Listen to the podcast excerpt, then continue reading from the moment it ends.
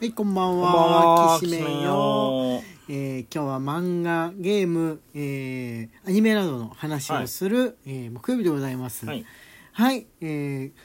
こう今ある、その、それらの、それらのものの中で、この新しくハマっているものといいますか、ハマってるもの。うん。あのーやり始めてる。やり始めてる。あ、あるね、こうくんね、あの、サイバーパンク、 2077うん、サイバーパンク2077。やり始めましたね。うん。はいあの海外のあれ海外のゲームだもんね海外のゲームです。すごいリアルにできてるわけなんネでッすけトフれリどッもクスで「ウはいはいィッチャー」っていうはいドラマシリーズがあると思うんですけど「ウィッチャー」ってはいいうはいはいそれのゲームを手掛けた会社が作ったはいはいはいゲームなんですよ。はいもうウィッチャー分かんなかったらね何にも分かんない説明だと思うんですけれども、とにかくまあすごい大きい企業が有名なあのいいゲームを作るところ海外のね、が満を持して出した作品なんですよサイバーパンクサイバーパンクといえばそのゲームの世界って基本的にサイバーパンクの香りが入ってることが昔から多いじゃないですか、うん要するに近未来ものって言いますうか、んうんうんあの未来らしい未来っていうんですかね、うんその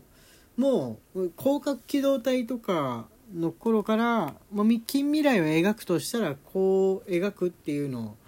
のやり方がある程度決まってるとこあるじゃないですか。うんうんうんなんかこうアジア感とあのアメリカ感が混ざったような感じのうんうんこのちょっとちょっと荒廃してるのに文化は進んでるうん感じの未来ってうんういうんものでうん昔はねあの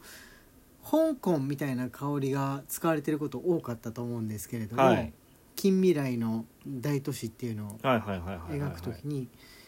最近だと東京の香りがするっていうのがの方が強いかな。あああのそうだね中国感が減ってうん東京感が増えたっていうんですかうね、ん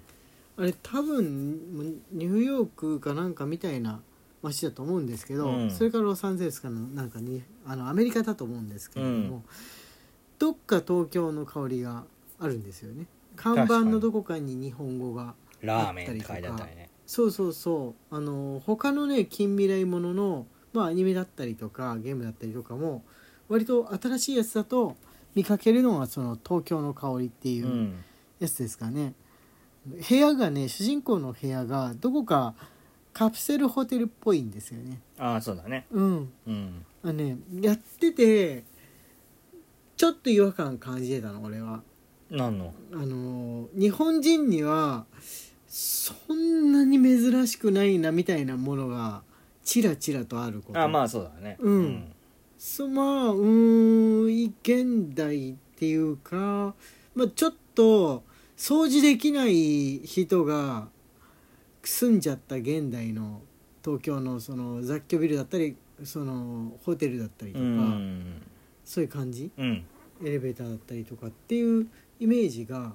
あるんですけれども、うん多分そのデザイン全部を含めてコンパクトな感じを含めてアメリカの肩とかから見たらもうすごい未来っぽいっていうのじゃないかなってああそうだねそうだろうねそうそうそんうそう中でもやっぱカプセルホテル感っていうのはあのー確かにこう日本人から見てもそんなんつう自宅っぽくはないんですけれども、うんでもあーあるよなみたいな、 まあねあるよなみたまあいなね感じが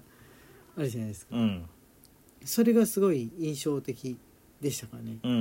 んん、どう見えてんだろうっていう古いものなら古いものなほど割とその豪奢で、えー、なんて言うんでしょう日本人から見たら豪華絢爛に見える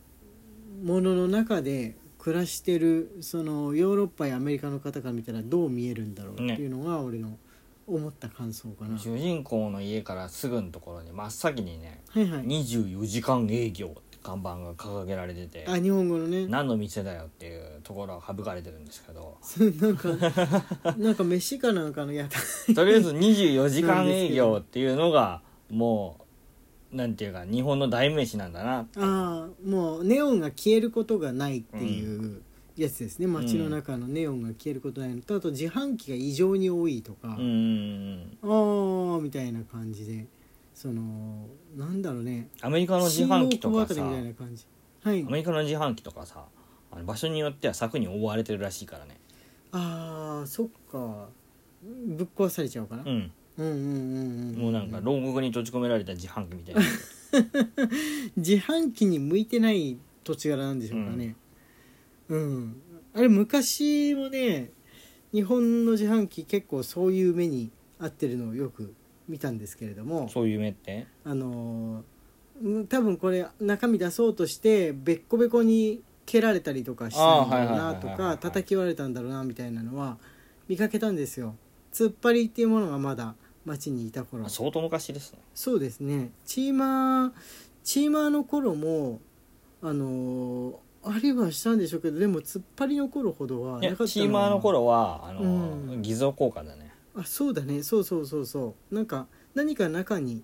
入れてあのーもう効果が通ったよっていうことにしてうんちゃんと出すとかなんか、まあ、ガンガンバキバキ物音立てるとおまわりさん呼ばれちゃうからなのか、うんそういう無理やりなことをする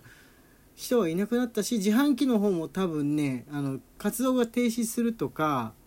ビーって非非常音が出るとかなったんじゃないでしょうかうんね最近のその豪華なタイプの、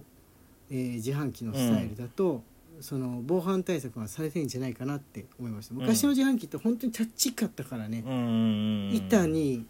もう、あのー、2段ジュースとかが書いてあればいいものの1段だけとか、はいあのーなんていうんでしょうね避妊具の自販機とそう変わんないみたいなチャッチさみたいな、うんあれだけなんか昭和を携えたまんまの作りなんですけれども。ああぶっ壊そうとする人っていなくなった いなくなったね,、日本だとだからあのそれもねちょっと不思議な感じがしたんですよね近未来であんなに荒廃してる世界で例えばゲームの中で描かれてんだけど自販機全部無事なんですよねうんね叩き壊そうともしてないし、ただ散らかってるだけですごいいっぱい成り立ってるのはあれは